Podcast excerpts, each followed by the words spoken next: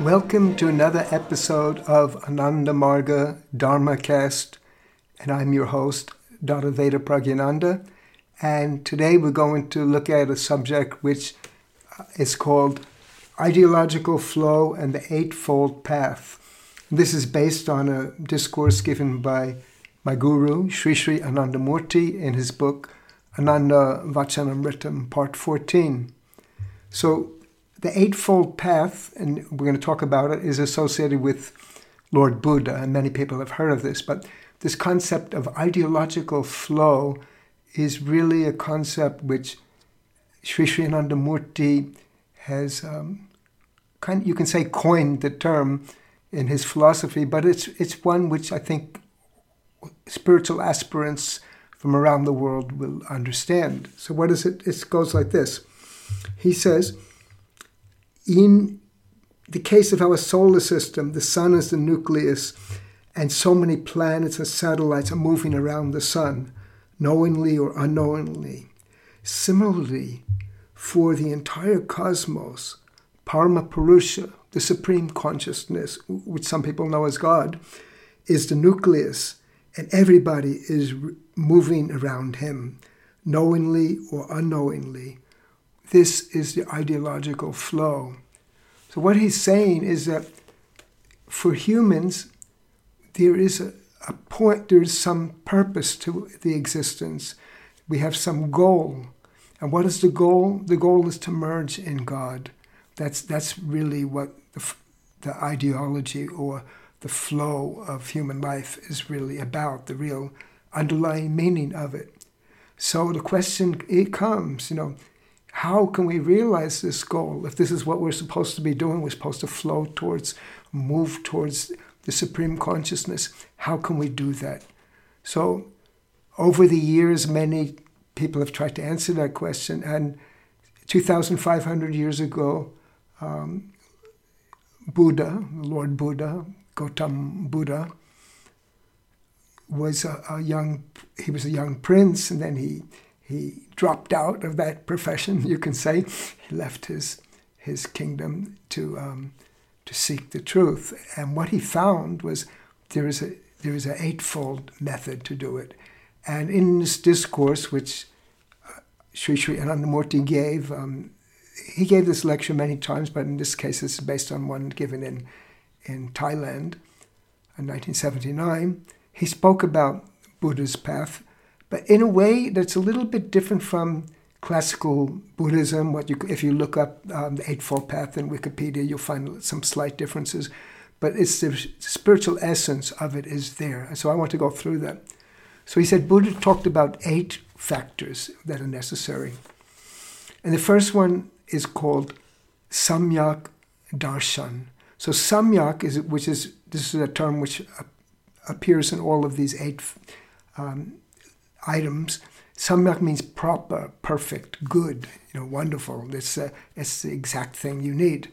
And darshan, darshan means there are two meanings of it. One meaning is vision, what you see, but another meaning is it's a, a philosophy, what, what your philosophy. So it's your philosophy of life. So, so in order to reach the goal, you have to have a proper philosophy of life proper something that which gives you points you the way.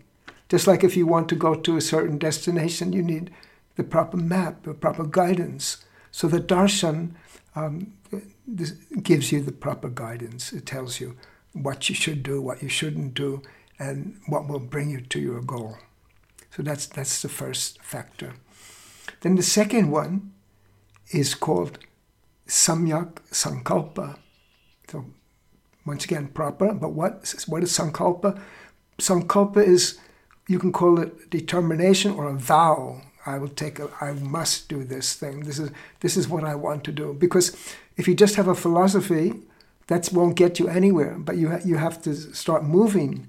And you won't start moving towards it. You won't start doing something unless you take the determination. I'm going to do this. Just like if you have any kind of difficult task in front of you, you, you say, I'm going to finish this chore today, I'm going to dig my garden, uh, I'm going to do this thing. But if you don't take that determination, you're not going to do it. You don't you don't say yes, I'm going to do it. You write it down on your list, and then you do it. Then you will get it done. And famously, in the in the life of, of uh, Lord Buddha, he took a determination. One day, he said, "You know, I'm going to sit here until I realize the truth in my meditation. I, until I, I realize what you know what I have to do. What what is that goal of life?" So he did that. Now, there are other factors that are needed in order to have success in this path once you've embarked on it. And the third thing that he that Buddha spoke about was he called it samyak ajiva. So ajiva means an occupation. So occupation here is there are two meanings of it. One is physical occupation. So what Lord Buddha said is that you should have a physical occupation that doesn't harm anybody, that, that is good, is uh, noble, moral. So, like, you can make a lot of money by cheating people or by selling bad things, you know, that will harm people. But that's, you make a lot of money, true, but it's not good occupation, not a clean occupation. And a second meaning of ajiva is the occupation of your mind. What is your mind dwelling on? So, your mind should be dwelling on, on something that's clean and noble and good and will help people. So this is a, the, the third factor, samyak ajiva. And then um, Lord Buddha spoke about samyak vak. So vak means, um, has a few meanings, but normally the literal meaning is the organ of speech, is, is, is, vak. So that's why if you look up um, what is um, Eightfold Path and you know some classical texts. Some Buddhism it says right speech, so you should have good speech, no doubt. But there's a wider interpretation of of um, vak. It also means all of our organs. So all of our organs, whether the the organs which are receiving or the organs which are uh, giving, you know, our speaking and doing and things like this, the motor organs, all of them should be engaged properly so we shouldn't say bad things. We should we should say uplifting things. We should control our speech. We should control all of our organs. And and um, I want to draw a parallel. Like um, Shiva, um, seven thousand years ago, spoke about the same things. He spoke about firm determination. You know, samyak sankalpa. He said you must be firm, have firm determination. So that's one of his secrets of success. Another one of the secrets of success that Shiva spoke about was called Indriya Nigraha, that you must learn how to control your organs. In fact, that's really what yoga is all about, is to learn how to control the different organs so that we can move our, our um, vehicle. So let's say you had a, in the ancient times, they spoke about a, a chariot which was pulled by horses. Uh, in the Vedas, they did anyway they spoke about a chariot pulled by horses. But if these horses are out of control, you can't do anything. So the horses are symbolic. The horses are the organs of our sensory and motor organs. And if our mind is not in control of these organs, then the, the chariot will be wrecked. So that's why Buddha said one of the secrets is the samyak vak. We have to control these organs. So this is um, very important. So then the next um, point, point five, is samyak vyayam. Vyayam means exercise. So normally, when we think of exercise, you think you're going to do some push-ups and sit-ups and and you know aerobic exercise or this exercise. But here we're talking about um, exercise of the mind. So the mind has to have its proper exercise. Proper. There should be psycho spiritual, physical, psycho spiritual. This should be physical exercise, psychic, and spiritual exercise, which um, brings out all the best possibilities of a human being. In another um, instance, not in this particular one which I'm reading from, uh, Sri Sri Anandamurti mentioned that this program that he once gave called 16 Points is, is a perfect kind of exercise in all of these realms. So you can look into that if you want to get the best exercise you can. So then another um, point here is um, Samyak Karmanta. So this is like Karmanta means you might have heard the word karma, so it has to do with action. So Samyak Karmanta means the proper action, but and that's what classical Buddhism talks about classical action, right action. But also, there's another meaning here. Action really is comprised of different parts. So many people begin an action, and, and some people stop immediately, some people go to the middle of it, but there are a lot of people who never complete the action. So, samyak karmanta, in its best form, means that you undertake an action and you complete it. So the spiritual path is really like that too. That many people begin it, but it's a little bit arduous, and then people go a little bit and then they drop out. So that's why, in order to finally be successful, you really have to have this quality of being able to finish a task. But that's samyak karmanta, that's the sixth factor. And the seventh factor is samyak smriti. Smriti means memory. So, right memory. What should you remember? So, what should you remember? So, we have to remember our password to the, the computer and things like that. Okay, that's important. But there's something more important that has to be remembered.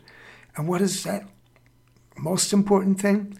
The most important thing is that, that we are connected with that supreme consciousness. And that's what the, that's the whole the spiritual foundation, the psychological foundation of mantra yoga to remember. So, what should you remember? Not just any meaningless thing. You should remember who you are and what you have to do and where you're going. And in just one little um, concentrated way, you have to remember that. Keep remembering that.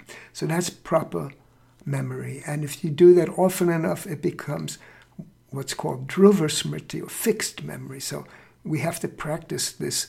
And this is also, I think it's called right meditation. Yes, you should meditate on, on your goal. So this is a very important um, point. So we should remember, but remember who we are and what we have to do. So this is samyak smriti. And then um, if you do that seventh point, and if you do these seven points nicely, then you reach the eighth part of the Buddhist Eightfold Path, and that's called Samyak Samadhi. So that's called proper absorption. So when you get completely absorbed in something, let's say, sometimes we get absorbed in some physical thing. We just we lose ourselves in that physical action. But here, we're not losing ourselves in a physical action. It's in a spiritual, um, spiritual direction, and that's when we merge with our the goal of, of, of life with that supreme consciousness. That's the spiritual absorption, spiritual samadhi. So, samadhi is a state of extreme bliss. So, that's the goal of, of that's really what the ideological flow is to reach that flow point. So, that's what Buddha was speaking about, that's what Anandamurti spoke about. So, we came here for a purpose and we should achieve this purpose. But in order to achieve this purpose, we need to undertake a systematic method to do it. So, so Buddha spoke about it, Anandamurti spoke about it, many other teachers have, have tried to give these methods to people so that they would do that. Because the philosophy by itself is only so much. It's just it's a good thing to point us on the direction, but we need to f- do some action so that action is incorporated in this eightfold um, path of, of, Lord Buddha.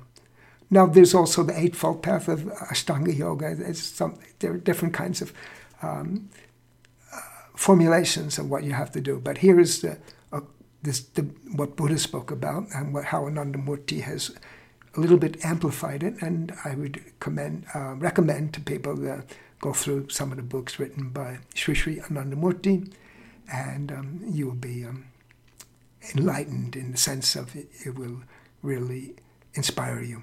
So that's all for today, and I'll be back with more episodes of Ananda Marga Dharmacast. And if you have any suggestions, you can.